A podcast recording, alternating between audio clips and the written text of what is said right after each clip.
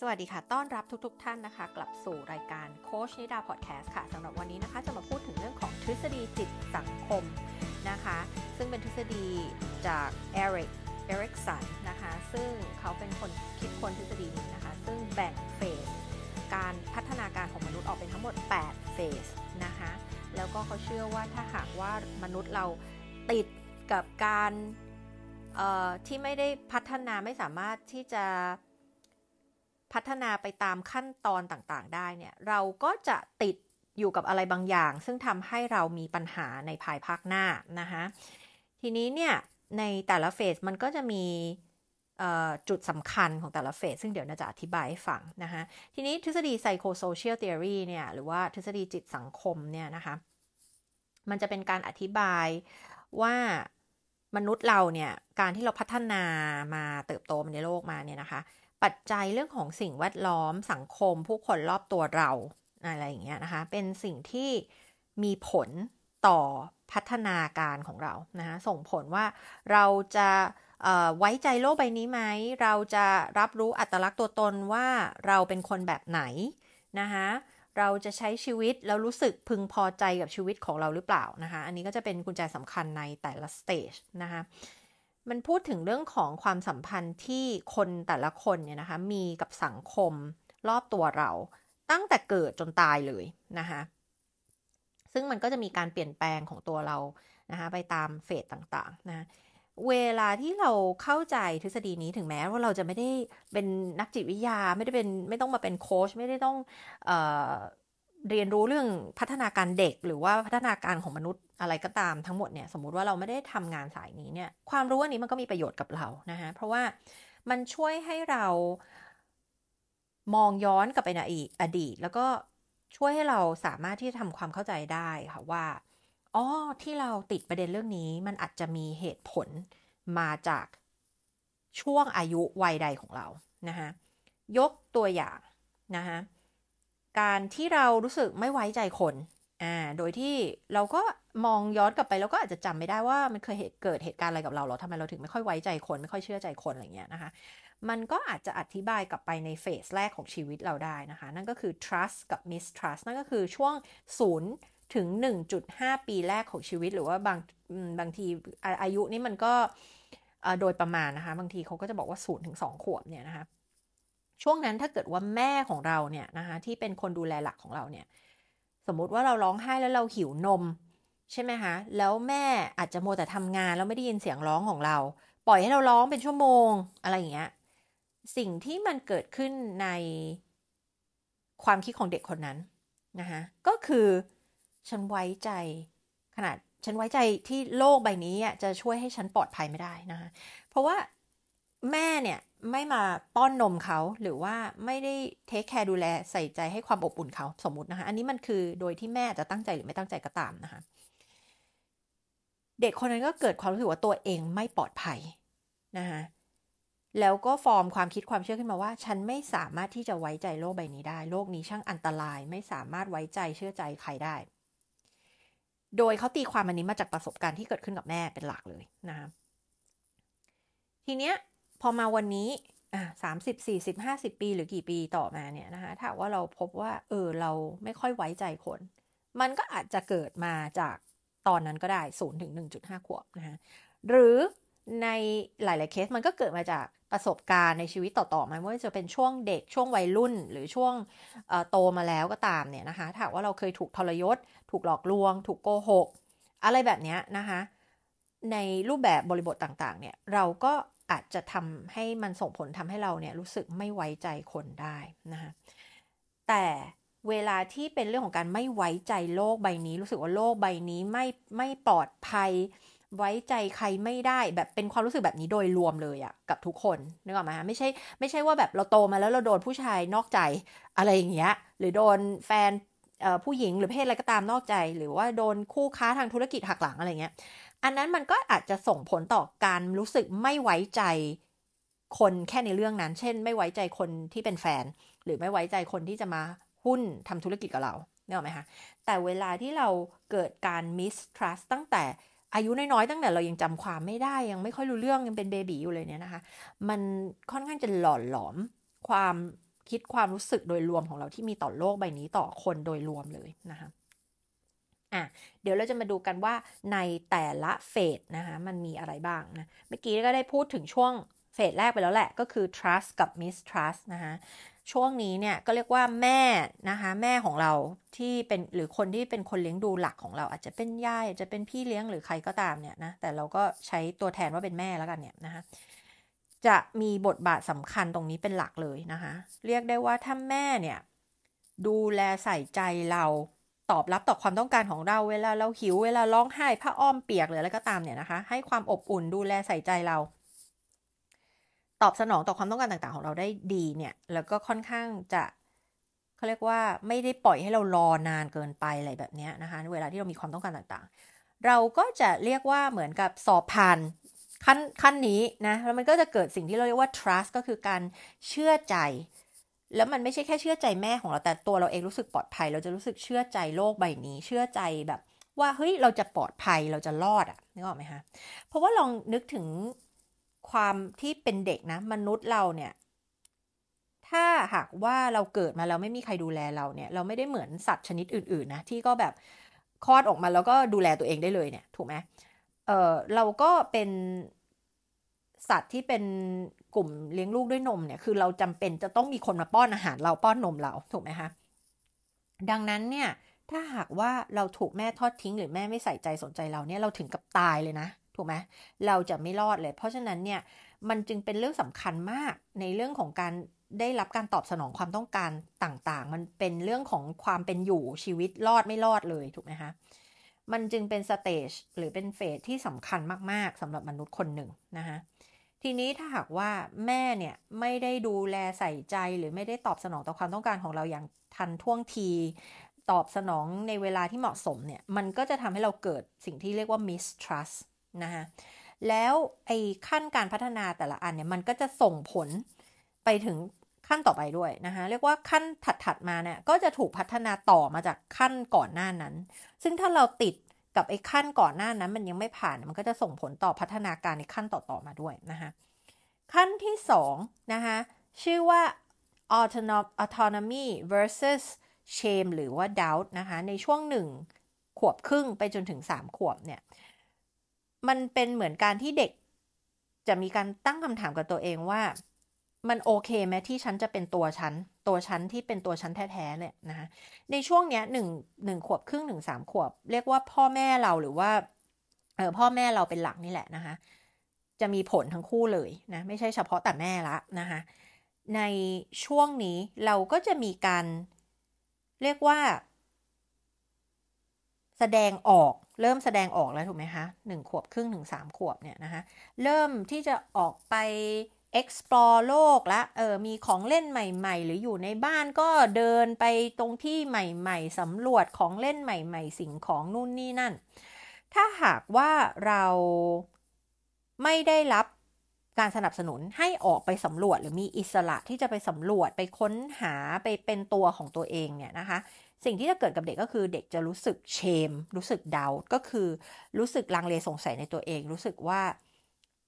มันมีอะไรบางอย่างในตัวแล้วที่ไม่โอเค ไม่เป็นที่ยอมรับ แล้วมันก็เกิดเชม คือความรู้สึกที่รู้สึกไม่ดีพอรู้สึกผิดอะไรหลาย ๆ อย่างด้อยค่าตัวเองอะไรเงี้ยนะคะเพราะฉะนั้นเนี่ยในช่วงวัยนี้ใครที่มีลูกก็เป็นเรื่องสำคัญมากที่วัยหนึ่งขวบครึ่งถึงสามขวบที่เราต้องปล่อยให้ลูกไปสำรวจโลกนะคะในในในความปลอดภัยในการดูแลของเราถูกไหมนะคะแต่หากว่าเราไปตามประกบ ทุกสิ่งทุกอย่าง อันนี้ทำได้ อันนั้นไม่ได้ อย่าเล่นอันนี้ อันนู้น อันนี้ตลอดไปไปควบคุมไปกำหนดตลอดเวลา ไม่ให้อิสระเขา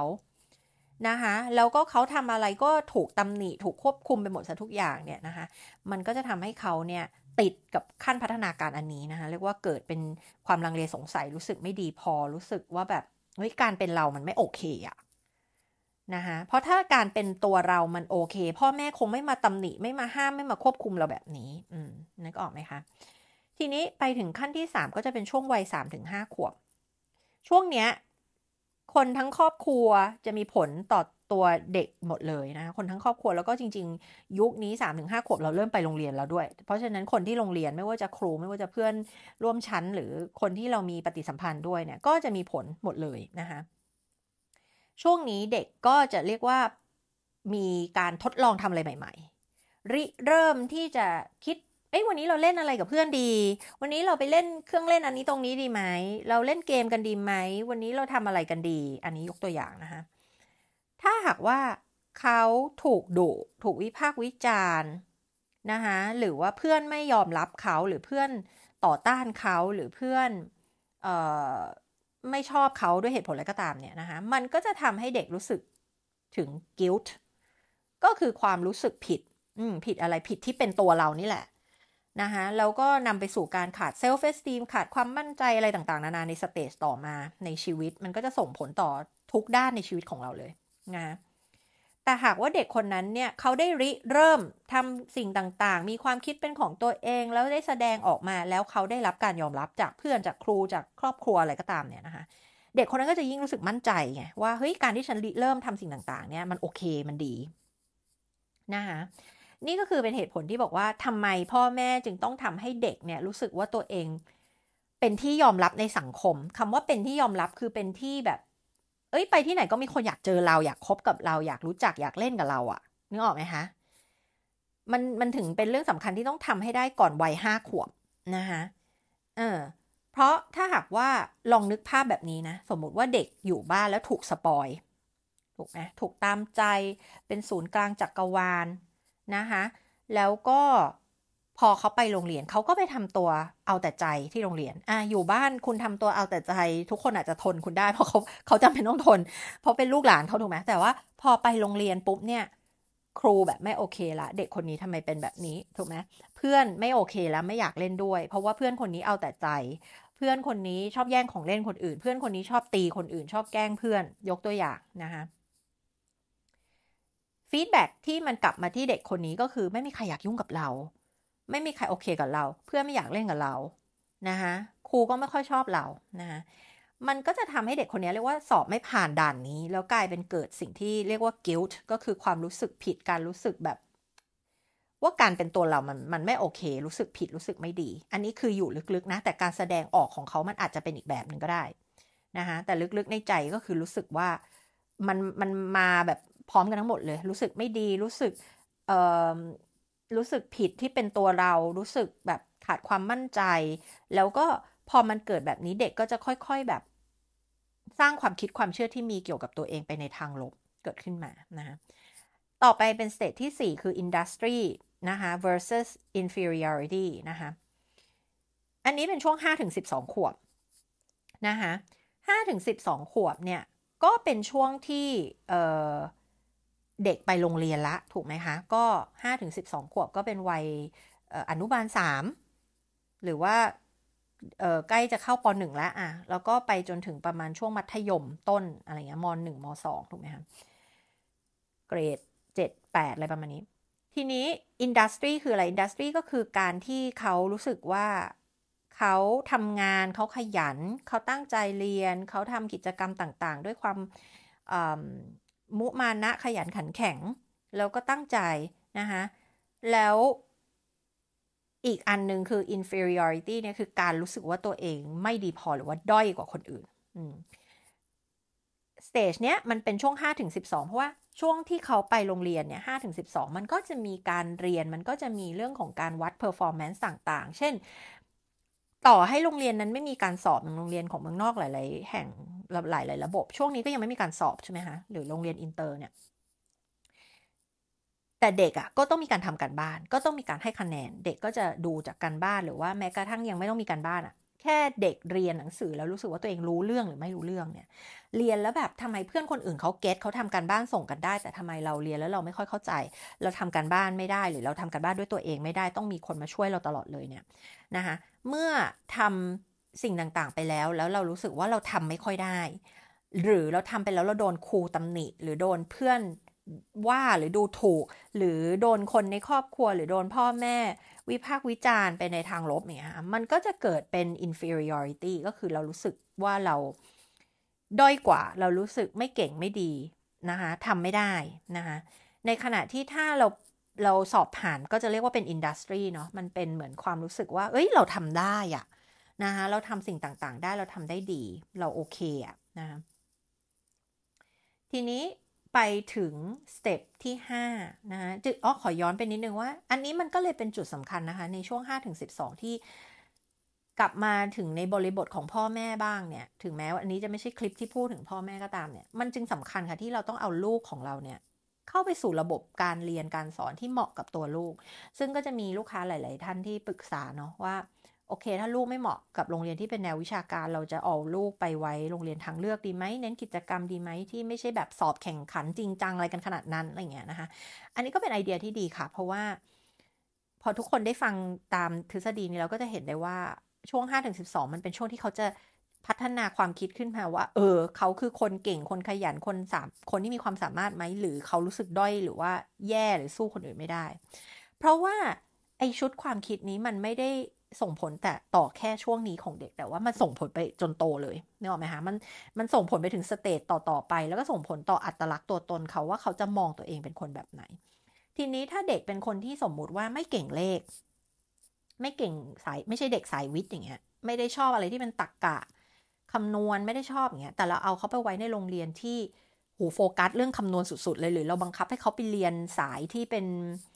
เกี่ยวกับเลขวิทย์อะไรแบบเนี้ย หรือเราบังคับให้เขาไปติวแบบให้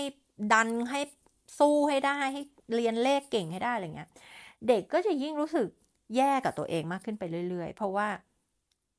เขารู้สึกว่าเขาทำไม่ได้ เขาทำไม่ได้ดีหรือเขาต้องสู้สุดๆเลยกว่า เขาจะสามารถได้คะแนนที่สอบผ่านได้อย่างนี้เป็นต้นแล้วมันก็จะเกิดการเปรียบเทียบกับคนอื่นนะดังนั้นการที่จะ พาลูกเข้าโรงเรียนที่เน้นศิลปะ หรือเน้นอะไรก็ตามที่เด็กคนนั้นชอบ มันจะตรงข้ามมันจะเกิดเอฟเฟกที่ตรงข้ามกันเลยมันก็คือทำให้เด็กรู้สึกแบบเฮ้ยเมื่อเขาได้ทำสิ่งที่เขารักและสิ่งที่เขาทาได้ดีอะสิ่งที่จะเกิดในความคิดเขา มันจะตรงข้ามกับเมื่อกี้ที่เขาคิดว่า ฉันไม่เก่งเลข ฉันสู้คนอื่นไม่ได้ ฉันไม่ฉลาด ถูกไหมคะแต่มันจะเกิดความคิดว่า เฮ้ย ฉันได้ทำในสิ่งที่ฉันทำแล้วฉันทำได้ดี เช่น วาดรูป หรือศิลปะ หรือภาษา อะไรเงี้ยนะคะ เฮ้ย ฉันทำได้ดี เพราะว่ามนุษย์เราพอเราได้ ทำสิ่งที่เรามีแพชชั่น แล้วก็สิ่งที่เราทำได้ดี เราก็จะรู้สึกดีต่อตัวเอง แล้วก็รู้สึกภาคภูมิใจรู้สึกว่าตัวเองเป็นคนเก่ง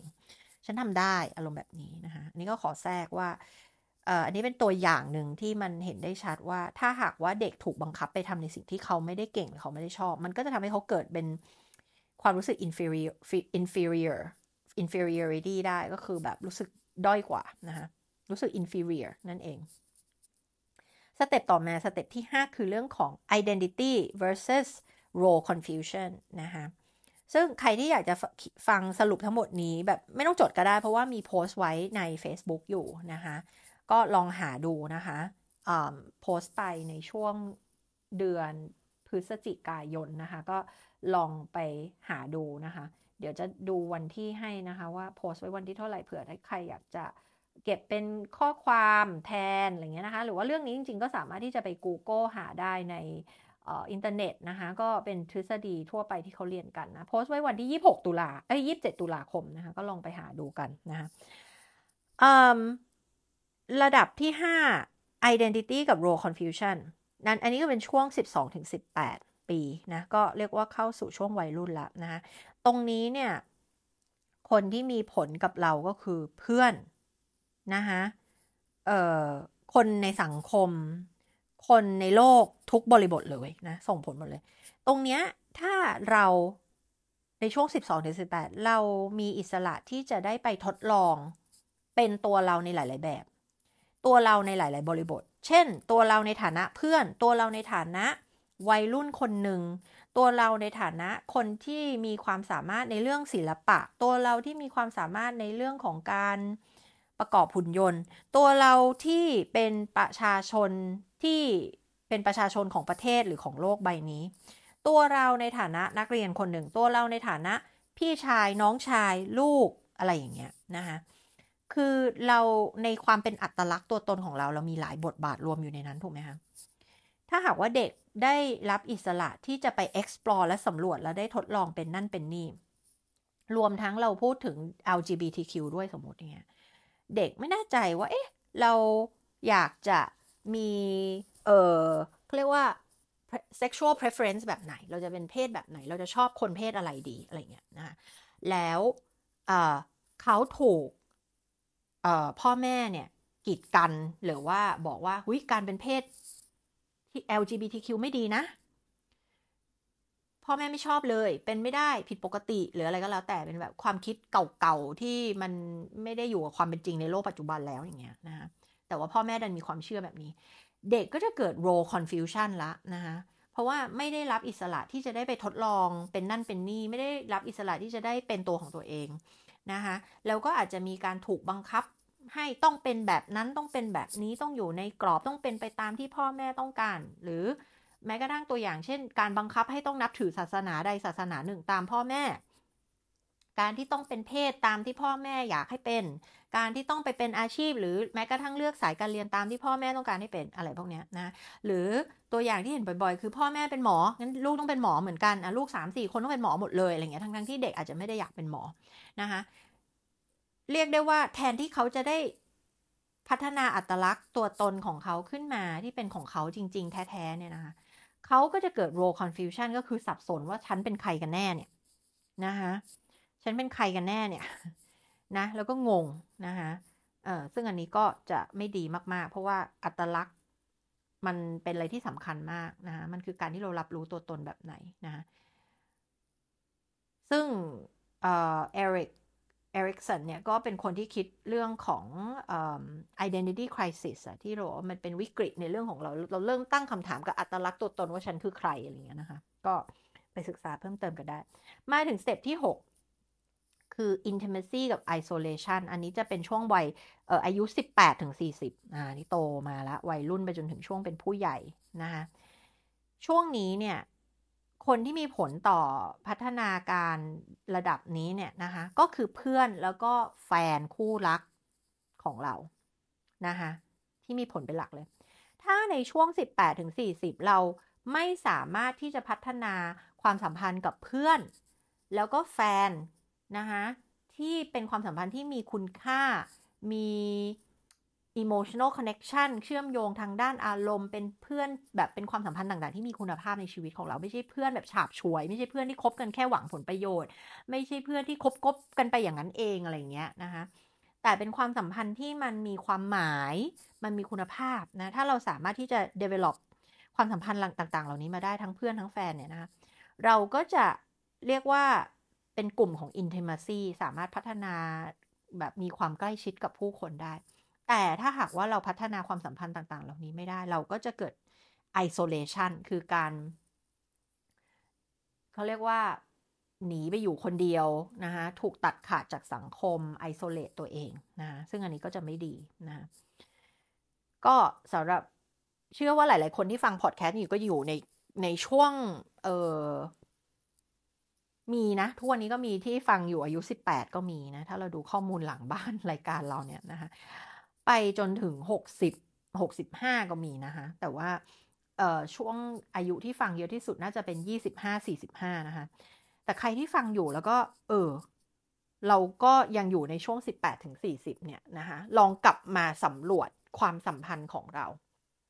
นะคะหลาย ๆ คนที่มาปรึกษาแล้วแบบว่า เอ้ย เราไม่เคยสมหวังกับความรักเลย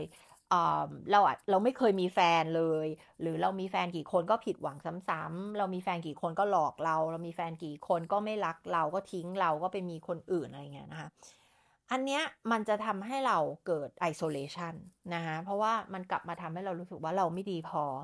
เราไม่มีคุณค่าเราด้อยค่าเราหรอกนะคะหลายคนที่พอแฟนไปมีแฟนใหม่แล้ว move on ได้เร็วยิ่งรู้สึกแย่เลยช้าใจมากเพราะอะไรคะเพราะว่าจริงๆมันไม่ได้เกี่ยวกับแฟนแล้วไม่ได้เกี่ยวกับแฟนใหม่ของแฟนหรอกแต่มันเกี่ยวกับเพราะว่าพอเขาแฟนเรา move on เร็วแล้ว มันกลับมาทำให้เราตั้งคำถามกับคุณค่าของเรานะคะว่าถ้าเราดีจริงแฟนต้องไม่ move on เร็วสิถูกไหมแต่ที่เขา move on เร็วเพราะว่าเราไม่ดีจริงสิเราไม่ได้มีคุณค่าเราไม่ดีสิเขาถึงได้เหมือนกับทิ้งเราไปได้ง่าย ๆ อย่างนั้นเลยนะคะอันนี้ยกตัวอย่าง หรือเพื่อนทำไมเพื่อนไม่อยากคบเรา เพื่อนเลิกคบเราไปตั้งหลายคน เพราะว่าอะไรหรอเราไม่ดีหรอเรานิสัยไม่ดีหรออะไรเงี้ยนะคะมันก็จะเกิดสิ่งที่เรียกว่า isolation นะคะดังนั้นเนี่ยมันจึงสำคัญมากเลยนะคะแล้วถ้าเรามองย้อนกลับไปถึงสเตจก่อนก่อนก่อนก่อนก่อนก่อนหน้านี้เนี่ยนะคะเหมือนเมื่อกี้ที่บอกอะว่าทำไมเด็กต้องรู้สึกว่าเป็นที่ยอมรับในสังคมภายในอายุห้าขวบนะคะ ถ้าหากว่าเราย้อนกลับไปที่สเตจที่สาม initiative เนี่ย ก็คือเด็กเนี่ย ไปโรงเรียน เริ่มมีเพื่อนเริ่มทำกิจกรรมอะไร แล้วทำสิ่งต่างๆ แล้วเพื่อนยอมรับเราอะนะเราชวนเพื่อนไปเล่น เราคิดค้นอะไรขึ้นมา แล้วเพื่อนก็โอเคกับเรา ยอมรับเรา เราก็จะมันจะเป็น feedback ที่กลับมา เฮ้ย ฉันโอเคอะนึกออกไหมฉันเป็นคนที่โอเค คนอยากอยู่อยู่กับฉัน คนอยากเป็นเพื่อนกับฉัน ถูกไหม ทีนี้พอกลับมามองในช่วงสิบแปดถึงสี่สิบเนี่ย มันก็ลิงก์กันมาไงฮะว่า แล้วจริงๆมันลิงก์ต่อกันหมดทุก stage นะ แต่อันนี้มันเป็นเรื่องที่ใกล้เคียงกันจะพยายามยกตัวอย่างให้เห็นเนี่ย พอถ้าหากว่าตอนสามถึงห้าขวบคุณรู้สึกว่า ไม่มีใครอยากยุ่งกับฉัน ไม่มีใครอยากเป็นเพื่อนของฉัน แล้วคิดดูสิคะว่ามาถึงช่วงสิบแปดถึงสี่สิบถ้าก่อนหน้านั้นไม่ได้มี intervention อะไรหมายถึงว่าพ่อแม่ไม่ได้เข้าไปช่วยแก้ไขอะไร เด็กไม่ได้ไปเยียวยาจิตใจ ไม่ได้ไปหานักพัฒนาการ ไม่ได้ไป ทำอะไรบางอย่างเพื่อแก้ไขปัญหาที่เคยเกิดขึ้นในวัยเด็กนะคะมันก็อาจจะมาเกิดซ้ำอีกในวัย 18ถึง40 ที่คุณตัดขาดจากสังคม ตัดขาดจากผู้คน หรือต่อให้คุณมีแฟนหรือมีเพื่อนมันก็ไม่ได้เป็นความสัมพันธ์ที่มีคุณภาพ หรือมันก็ลงเอยโดยการที่เพื่อนเลิกคบ แฟนเลิกคบ แฟนนอกใจ แฟนไม่เลือกเราอะไรอย่างนี้เป็นต้นนะคะซึ่งทั้งหมดมันก็จะมีเหตุผลมาจากอดีตว่าคุณเติบโตมาแบบไหนนะคะ ราะฉะนั้นใครที่อยู่เฟสนี้ละอะนะผู้ฟังตอนนี้ไม่ใช่สามถึงห้าขวบแน่ ๆ แล้วแหละนะคะไม่ใช่ห้าถึงสิบสองด้วยนะแล้วมันผ่านมาแล้วอะสมมุติว่าเราผ่านมาแล้ว แล้วมันมีทั้ง guilt ทั้ง shame ทั้ง mistrust ทั้ง inferiority ทั้งอะไรทั้งหมดเนี่ย แล้วมาจบวันนี้เรามีเราเป็น isolation แล้วเนี่ย เราอยู่ในกลุ่มนี้เนี่ย เราจะต้องทำยังไงนะคะก็ขอบอกว่าต้องพัฒนา self esteem นะคะอันหนึ่งอันที่หนึ่งสองต้องเยียวยาจิตใจต้อง healing แล้ว healing มันไม่ใช่แค่อ่านหนังสือแล้วเข้าใจเรื่องปม เรื่องบาดแผลทางจิตใจแล้วมันหายได้เลยนะถ้าอย่างนั้นทุกคนที่อ่านหนังสือก็หายได้หมดเลยถูกไหมซึ่งมันไม่ได้เป็นอย่างนั้นค่ะ แต่ว่ามันจะต้องมีวิธีการนะคะที่จะไปเยียวยา inner child เหมือนหลายคนเคยได้ยินที่นะพูดเรื่อง inner child work การเยียวยาเด็กน้อยที่อยู่ในตัวเรา ซึ่งมันเด็กน้อยนั้นก็ยังอยู่กับเราจนถึงทุกวันนี้นะคะ ถามว่า journey หรือระยะเวลาในการที่จะเยียวยาจิตใจใช้เวลานานเท่าไหร่ หลายคนมักจะถามเวลาที่มาปรึกษาหรือเรื่องมาโค้ชกันนิดา หรือว่ามาเเยียวยาจิตใจมาขอคำปรึกษาอะไรต่างๆ เนี่ยนะ มันบอกไม่ได้ค่ะว่าจะใช้เวลาเท่าไหร่ มันขึ้นอยู่กับหลายปัจจัยมาก มันขึ้นอยู่กับบาดแผลทางจิตใจใหญ่ หรือเล็กแค่ไหน มันขึ้นอยู่กับเออคุณเจอทรมาหรือเจอเหตุการณ์อะไรต่างๆ มาเป็นระยะเวลานานแค่ไหน มันคือหนึ่งเหตุการณ์หรือมันคือทั้งชีวิตของคุณที่เจอมาตลอด มันคือความตั้งใจของคุณในการที่คุณอยากจะดีขึ้นด้วยนะคะความทุ่มเทตั้งใจของแต่ละคนก็ไม่เหมือนกันนะคะมันขึ้นอยู่กับหลายปัจจัยมากเลยนะคะเพราะฉะนั้นมันก็ตอบไม่ได้ว่าจะใช้เวลามากน้อยแค่ไหนนะคะอันนี้มันแล้วแต่บุคคลจริงๆนะคะแต่ณวันนี้ถ้าหากว่าไม่ว่าคุณอายุเท่าไหร่สิบอยู่ในเรนจ์ประมาณเนี้ยบวกลบสิบแปดสี่สิบบวกลบเนี่ยนะคะแล้วคุณรู้สึกว่า เออ วันเนี้ย เราไม่มีความสัมพันธ์ที่เติมเต็มเลยอะไม่ว่าจะเพื่อนไม่ว่าจะแฟนนะคะแล้วเราต้องทำยังไงนะคะก็นั่นแหละค่ะ ต้องเยียหาวิธีการในการหาผู้เชี่ยวชาญนะซึ่งผู้เชี่ยวชาญตรงนี้ที่จะเหมาะกับคุณก็แล้วแต่คุณอีกเช่นกัน ตั้งแต่นักจิตวิทยา นั่งแต่ไซโคเทอราพิสนักบำบัดไปจนถึงโค้ชนะคะหรือว่าผู้เชี่ยวชาญด้านการพัฒนาตัวเองในด้านต่างๆ มันก็มีหลายวิธีการมากเลยเมื่อเราพูดถึงเรื่องของการพัฒนาตัวเอง เรื่องการบำบัดเลยอย่างเงี้ยมันมีหลายสายหลายวิธีการมากเลยนะคะก็ต้องเลือกที่เหมาะกับเรา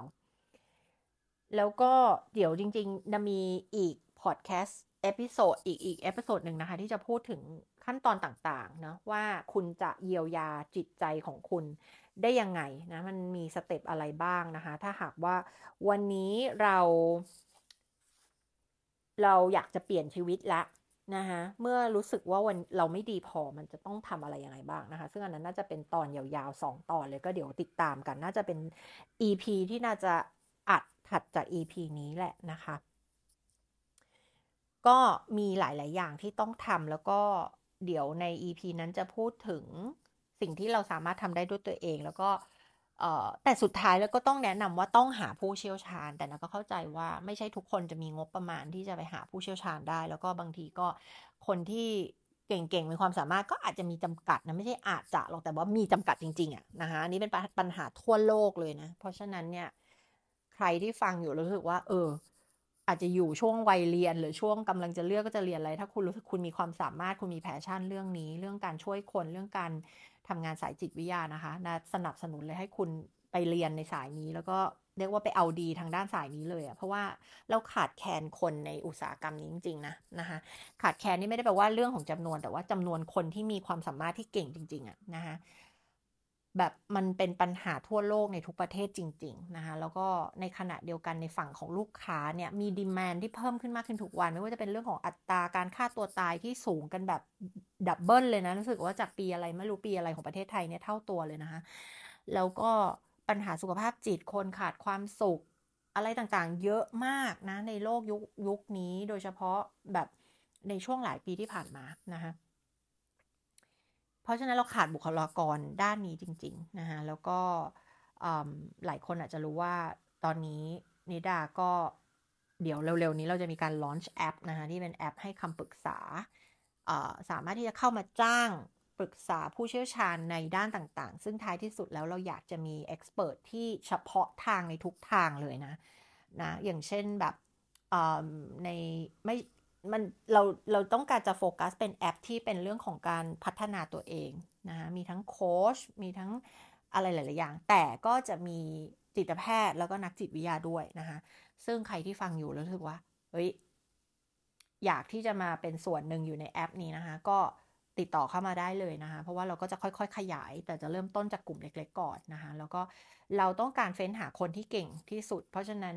top 10 ใครที่รู้สึกว่าฉันอยู่ใน top 10 ของวงการที่ฉันทำอยู่เนี่ย ไม่ว่านักบำบัด ไม่ว่านักจิตแพทย์ ไม่ว่าโค้ชนะคะหรือว่าผู้เชี่ยวชาญด้านการพัฒนาเรื่องต่างๆ เนี่ยนะคะ ติดต่อเข้ามาได้เลย เพราะว่าแอปเนี่ยต้องการที่จะจริง ๆ แอปพวกนี้มีเยอะมากเลยในโลกเนี้ยนะคะแต่สิ่งที่เราสำรวจมาเนี่ยปัญหาก็คือคนไปปรึกษาหรือแม้กระทั่งไปโรงพยาบาลเนี่ย แล้วรู้สึกว่าไม่ได้ทางออกไม่ได้คำตอบ หรือแม้กระทั่งผู้เชี่ยวชาญไม่เข้าใจปัญหาของเราก็มีถูกไหมฮะลูกค้าหลายคนที่มาปรึกษานะบอกว่าหาหาผู้เชี่ยวชาญมาแล้ว5้าถึงสิคนแล้วไม่มีใครเข้าใจเราเลยอย่างเงี้ยก็มีเหมือนกันนะเพราะมันก็เหมือนกับทุกวงการนะคะที่มีทั้งคนคุณภาพและคนไม่มีคุณภาพถูกไหมอันนี้นะไม่ได้ว่าเฉพาะวงการนี้มันเป็นทุกวงการเลยถูกไหมมันเป็นธรรมชาติของทุกวงการ ไม่ว่าวงการไหน คุณก็จะมีทั้งคนที่ตั้งใจใส่ใจที่จะพัฒนาให้ คุณเก่งในสายงานที่คุณทำแล้วมันก็มีคนที่ไม่ได้ใส่ใจสนใจสักเท่าไหร่ก็ทำงานหมดเวลาเป็นวันๆถูกไหมเพราะฉะนั้นมันก็เป็นปัญหาที่เจอในทุกอุตสาหกรรมอยู่แล้วนะคะแต่ทีนี้พอมันมาเป็นเรื่องของคนเนี่ย มันเป็นปัญหา เพราะว่าพอคนเขาไปเนี่ยแล้วเขาต้องการคำตอบให้กับชีวิตเขาแล้วเขาไม่ได้เนี่ยนะคะมันยิ่งทำให้เขาเศร้าสลดหนักไปกว่าเดิมทำให้เขายิ่งหาทางออกไม่ได้ แล้วพอเขาไปหาคนที่สองสามสี่ห้าหกแล้วมันก็เหมือนเดิมนะคะเพราะฉะนั้นเนี่ย แอปอันนี้เราก็ต้องการที่จะทำออกมาเพื่อจะแก้ปัญหานี้เพื่อให้เรามีผู้เชี่ยวชาญเฉพาะทางในทุก ๆ ทาง แล้วให้คนมั่นใจได้ว่าถ้าคุณมาจ้างคนในแอปนี้เนี่ย คุณจะได้คำตอบ คุณจะได้ทางออก คุณจะได้ solution แน่นอนนะคะอะเราพูดกันไปถึงเรื่องนี้ได้ยังไงนะคะก็จำไม่ได้ละว่าพูดไปถึงเรื่องนี้ได้ไง แต่เดี๋ยวเราจะไปขั้นตอนต่อไปนั่นก็คือขั้นตอนที่ 7 ขั้นที่ 7 นะคะของของ psychosocial theory generativity versus stagnation นะคะในช่วงนี้คือวัย 40ถึง65 เรียกว่าวัยเรียกว่าวัยกลางคนได้ไหมนะคะก็เป็นช่วงวัยกลางคนหรือว่าเลย แล้วแต่ว่าคำว่าวัยกลางคนของเราคืออะไรแต่มันก็เป็นช่วงผู้ใหญ่อะช่วงที่เราแบบแมชชัวเต็มที่แล้ว เป็นช่วงที่เราเรียกว่า เออ เราจะ เริ่มกลับมานั่งคิดแล้วว่าชีวิตเราจะทำยังไงให้มันมีคุณค่านะคะกับโลกใบนี้นะคะในช่วงเนี้ยถ้าหากว่าเราวัย 40ถึง65 แล้วเราได้ทำอะไรเพื่อสังคม เราได้ทำซึ่งพอนาย้อนกลับมามองตัวเองก็เป็นอย่างนั้นจริง ๆ นะคะถึงแม้นาจะ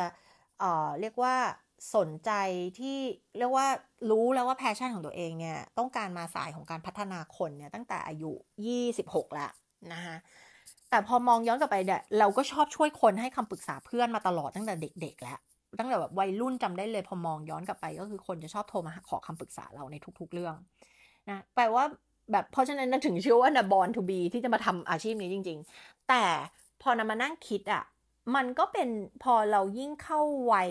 แบบสามสิบห้าห้าสามสิบห้าอัพมาจนถึงแบบ เนี่ยช่วงสี่สิบหรืออะไรแบบเนี้ยนะคะ มันยิ่งคิดเยอะมากๆเลยว่าเราจะทำยังไงให้โลกใบนี้มันน่าอยู่มากยิ่งขึ้นนะ มันยิ่งแบบแล้วยิ่งพอลูกเราโตขึ้นทุกวันอะไรเงี้ยมันยิ่งอยากจะทำให้เจเนอเรชันต่อไปมันดีมากยิ่งขึ้นนะคะมันยิ่งกลับมาเอ่อพอเข้าสู่วัยกลางคนแล้วนะมันเริ่มรู้แล้วไงว่าเฮ้ยนี่ครึ่งทางแล้วนะถูกไหมสมมติเราอยู่ถึงแปดสิบเนี่ย นี่สี่สิบแล้วมันคือมันคือวัยกลางคนของเราแล้วถูกไหมเรารู้แล้วว่ามันไม่ได้เหลือเวลาอยู่บนโลกใบนี้อีกนาน เพราะฉะนั้นเราก็จะนั่งคิดแล้วว่าเราจะทำอะไรทิ้งไว้ให้กับโลกใบนี้ได้นะคะเพราะฉะนั้นถ้าหากว่าเราสามารถที่จะทำอะไรให้กับสังคม เพื่อทำให้คนยุคต่อไปมีชีวิตที่ดีมากยิ่งขึ้นได้เนี่ยนะคะในการที่เราได้ contribute ให้อะไรบางอย่างกับสังคมกับโลกใบนี้ ในแบบของเรานะในอาชีพของเราในแบบของเราในด้วยทักษะอะไรของเราแล้ว แต่ว่ามันจะเป็นเรื่องอะไรก็ตามเนี่ยเราได้ทำมันก็จะเกิด generativity นะคะแต่ถ้าเรา ไม่ได้ทำเราไม่ได้ให้อะไรกับใครเลย เราไม่ได้ทำอะไรเพื่อสังคมเลย เรามัวแต่หมกมุ่นอยู่กับปัญหาตัวเอง เรามัวแต่สนใจตัวเองอะไรเงี้ยนะมันก็จะเกิด stagnation ก็คือเหมือนกับเราไม่ได้ เราไม่ได้เราอยู่ที่เดิมอะนะเราย่ำอยู่กับที่ถูกไหมคำว่า stagnation มันก็เหมือนกับเราย่ำอยู่กับที่เราไม่ได้ก้าวไปเฟสต่อไปแล้วนะ ซึ่งเวลาที่สอนเรื่อง human needs เรื่องความต้องการ 6 อย่างของมนุษย์เนี่ยนะคะ growth แล้วก็ contribution จะเป็นความต้องการระดับสูง เขาเรียกว่าเป็นความต้องการระดับจิตวิญญาณนะคะซึ่งถ้าหากว่าเราสามารถจะไปเติมเต็มตรงนั้นได้ เราก็จะมีความสุขมากๆ มีความเติมเต็มในชีวิตมากนะคะ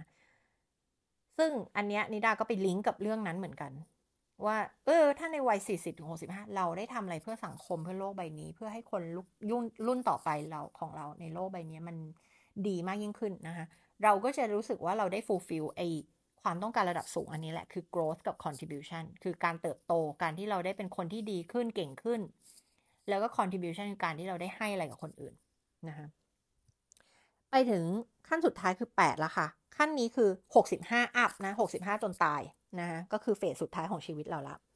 ช่วงนี้เนี่ยนะคะ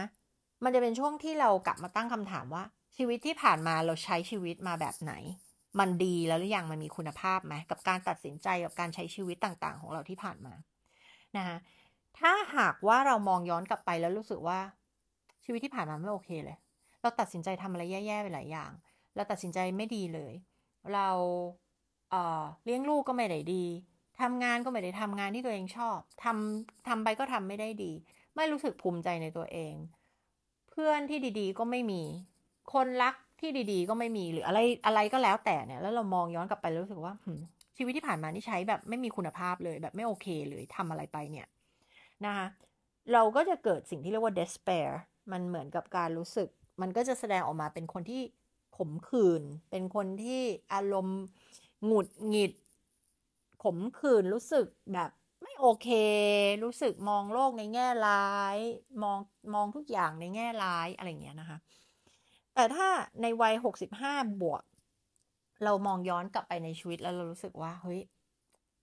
เราค่อนข้างจะทำมาแบบโอเคเลยแหละนะคะเราได้ตัดสินใจหลาย ๆ อย่างที่ดีเรามีเพื่อนที่ดีเรามีหลาย ๆ อย่างในชีวิต แน่นอนมันไม่ perfect อันนี้เราไม่ได้พูดถึงเรื่องความ perfect นะ แต่เรามองมองรวม ๆ แล้วเฮ้ยชีวิตที่ผ่านมาฉันก็ทำได้ดีเลยแหละนะอันเนี้ยมันก็จะเกิดความพึงพอใจนะคะ แล้วมันก็จะเกิดสิ่งที่เรียกว่า integrity นะเพราะฉะนั้นเศษเนี้ย integrity versus despair นะ ใครที่ฟังอยู่ หรือว่าแม้กระทั่งนะรู้ว่าคนฟังหลักของรายการอะไม่ใช่ 65 บวกอยู่ล้วแต่เป็นช่วงอ่าจะแบบ 25 ถึง 45 นะคะซึ่งคุณก็จะรู้ว่านี่คือเฟสต่อไปของคุณละถูกไหมหลังจากเฟสของเฟสที่ 6 เฟสที่ 7 คุณเตรียมไปแล้วว่ามันจะเป็นเฟสที่ 8 อยากให้มองอนาคตแบบนี้ว่า ถ้าวันนี้คุณไม่เปลี่ยนตัวเองนะคะคุณไม่เปลี่ยนตัวเองวันนี้คุณอยู่เฟส6เฟส7คุณไม่เปลี่ยนตัวเอง แล้วคุณยังตกอยู่ในในในกลุ่มของ isolation คุณยังตกอยู่ในกลุ่มของ stagnation นะคะพอไปจบช่วง 65 บวกคุณก็จะอยู่ในกลุ่มของ despair แน่นอน ถ้าหากว่าคุณไม่เปลี่ยนแปลงตัวเองนะคะเพราะฉะนั้นอันนี้คือสิ่งที่อยากให้ทุกคนได้คิดค่ะว่าเออ การใช้ชีวิตไปในทางที่เราได้เลือกมาเนี่ยถ้ามันไม่ใช่ทางที่ใช่นะคะเราต้องทำอะไรเพื่อเปลี่ยนแปลงมันนะคะแล้วก็ใครที่รู้สึกว่าตัวเองมีบาดแผลทางจิตใจ อันนี้ก็เป็นส่วนหนึ่งที่มีผลมากๆนะคะ เพราะว่าทุกอันเลยเนี่ยนะคะถ้าเราไม่สามารถก้าวข้ามผ่านไปได้ มันก็มาจากบาดแผลทางจิตใจอะไรบางอย่าง มาจากการเลี้ยงดูมาจากบาดแผลทางจิตใจที่เกิดจากสังคม จากเพื่อนจากคนรักจากคนรอบตัวเรานะ ซึ่งมันก็เกิดมาจากตัวเราที่ เรียกว่าไม่ผ่านในเฟสก่อนก่อนหน้านั้น แล้วเราก็ยังไปในเส้นทางนั้นอยู่ แล้วเราไม่ได้รู้ตัวแล้วเราก็เลยไม่ได้แก้ไขอะไรนะคะแล้วมันก็สะสมบาดแผลเพิ่มขึ้นเพิ่มขึ้นเพิ่มขึ้นเรื่อยๆกับตัวเองนะคะดังนั้นเนี่ย พอคนฟังเรื่องนี้แล้วบอกว่า เอ้ย เราเป็นหมดทุกข้อเราสอบไม่ผ่านเลยสักระดับหนึ่งเราต้องทำยังไงนะก็ต้องพัฒนาตัวเองนะคะ ก็ต้องไปเยียวยาบาดแผลทางจิตใจนะซึ่งวันที่ 25 26 พฤศจิกายนนี้นะคะปีนี้จัดปีละหนเท่านั้นเรามีเอ่อ healing radical healing workshop นะคะ เป็น 2 วันเต็มจัดที่ intercontinental Bangkok นะคะ ติดกับเกสรเอ่อตรงใกล้ๆสยามนะคะ ตรง BTS ชิดลม 2 วันเต็มที่เราจะมาทำสิ่งต่างๆ เป็น intervention ต่างๆ เป็น exercise ต่างๆ เพื่อที่จะเยียวยาจิตใจนะคะ เยียวยาเด็กน้อยนะคะแล้วก็ บาดแผลต่างๆ ที่เกิดขึ้นจากอดีตนะคะในไม่ว่าจะเป็นเหตุการณ์อะไรก็ตามเนี่ยนะคะโดยการมาเรียนรู้เทคนิควิธีการแล้วก็มีประสบการณ์ในการทำทุกอย่างเสมือนกับเวลาที่นาโค้ชลูกค้าแบบ one on one นะที่มาด้วยเรื่องเหล่านี้นะก็จะเอาเทคนิคเอาวิธีการต่างๆ มาสอนแล้วก็มาให้ทุกคนได้ทำกันในเวิร์กช็อปนะก็ใครที่สนใจก็ปรึกษาแล้วก็มา ลงทะเบียนได้ทาง Line add โค้ชนิดานะคะ สอบถามเข้ามาได้ก่อนด้วยได้เช่นกันว่าเหมาะไหมกับเวิร์กช็อปนี้นะคะ ก็หวังว่าทุกท่านที่ได้ฟัง EP นี้นะคะ จะได้รับประโยชน์นะคะ จากคอนเทนต์วันนี้นะคะ แล้วก็ได้แค่รู้เนี่ยมันไม่เกิดประโยชน์หรอกค่ะนะคะ แต่รู้แล้วเอาไป apply ยังไง apply กับตัวเอง apply กับการเลี้ยงลูก apply กับการที่ต่อไปนี้เราจะมีสติในการ สร้างสิ่งต่างๆให้กับชีวิตเราละ มีสติในการดำเนินชีวิตเราละ ในเมื่อรู้แล้วว่ามันสำคัญยังไงในแต่ละ stage นะคะ ก็หวังว่าจะเป็นประโยชน์กับทุกคนนะคะ แล้วเดี๋ยวใน EP ต่อๆไปนะคะ เดี๋ยวก็ติดตามกันได้นะคะ แล้วก็เอออยากจะได้อย่างหนึ่งค่ะที่อยากให้ทุกคนได้เข้าไปรีวิวพอดแคสต์นะ ไม่ว่าจะฟังทาง Spotify หรือว่าทาง Apple iTunes นะคะ เหตุผลที่อยากให้เข้าไปรีวิว เพราะว่ารีวิวแล้วอยากให้พิมพ์ข้อความมาด้วยค่ะ เพราะว่าเราอยากจะรู้ว่า อย่าให้พิมพ์รีวิวมาว่าอยากจะฟังคอนเทนต์ในเรื่องอะไรมากที่สุดนะคะแล้วก็ชอบที่จะฟังพอดแคสต์ลักษณะนี้ไหมนะคะเพราะว่านิดาก็จะสลับกันไปมาระหว่างการทำวิดีโอ แล้วก็การอัดพอดแคสต์ซึ่งนารู้ว่าเวลาที่อัดพอดแคสต์เสียงมันก็จะเป็นอีกแบบนึงซึ่งต่างกับ มันเหมือนนั่งคุยคนเดียวมันจะต่างกับเวลาที่เรามีกล้องวางอยู่แล้วเราคุยกับกล้อง มันก็จะเป็นแบบรู้ตัวนะว่าบุคลิกไม่เหมือนกัน จริง ๆ มันคือตัวเรานั่นแหละแต่มันเป็นตัวเราในเวอร์ชั่นที่แบบพูดคนเดียวนั่งพูดคนเดียว กับเวอร์ชั่นที่มีกล้องวางอยู่ ซึ่งเหมือนกับมีเพื่อนมานั่งอยู่เนี่ย เราก็จะแบบ alert อีกแบบหนึ่งอะไรเงี้ยนะคะ ก็อยากจะได้ฟีดแบ็ทุกท่านนะคะว่าชอบที่จะฟังเป็นในรูปแบบพอดแคสต์นี้ไหมอะไรเงี้ยถ้าเกิดเราได้รีวิวเยอะๆ เราจะได้รู้ว่าเราจะทำคอนเทนต์เป็นวิดีโอเยอะๆ หรือเป็นพอดแคสต์เยอะๆ หรือว่าเป็นเรื่องอะไรหัวข้ออะไรบ้างที่ทุกคนอยากจะฟังนะคะ เพราะฉะนั้นก็ช่วยเข้าไปรีวิว พอดแคสต์ให้เราด้วยนะคะ แล้วก็อยากจะรู้ถ้าเราได้ feedback ที่ดี เราก็อยากจะทำในแพลตฟอร์มนั้นเพิ่มมากขึ้นนะคะ เพราะฉะนั้นช่วยเข้าไปรีวิวให้ด้วย ถ้าเกิดไม่มีไม่รีวิว เราก็จะคิดว่าโอ้สงสัยไม่มีใครชอบแน่เลยอะไรเงี้ยนะคะ ก็ติดตามกันได้นะคะ แล้วก็ใครที่สนใจเข้ามาปรึกษาในแอปของเราก็ติดตามรอกันนิดนึงนะคะ ถ้าเกิดว่าเสร็จแล้วเมื่อไหร่ก็จะมาแจ้งให้ทราบแน่นอนนะคะ แล้วก็สำหรับใครที่สอบถามเข้ามาว่า ยังไม่ค่อยได้ไปทำ EP ใหม่ใน The Expert Entrepreneur Podcast เลยเร็วๆนี้นะคะ ก็จะมีไปลงแน่นอนค่ะนะช่วงนี้ก็โปรเจกต์เยอะมาก แล้วก็หันมาทำโปรเจกต์ด้านพัฒนาตัวเองค่อนข้างเยอะนะคะ ก็เดี๋ยวจะต้องหาเวลาค่ะนะคะ แต่ว่าจะเตรียมไว้แล้วว่าจะมีอีกหลาย EP เลยนะคะ ที่จะไปลงใน Expert Entrepreneur นะคะ ก็รอกันสักพักหนึ่งนะคะ เดี๋ยวจะรีบไปลงให้เลยค่ะนะคะสำหรับวันนี้นะคะ ขอบคุณที่ติดตามมากันมากับโคชนิดาพอดแคสต์ค่ะ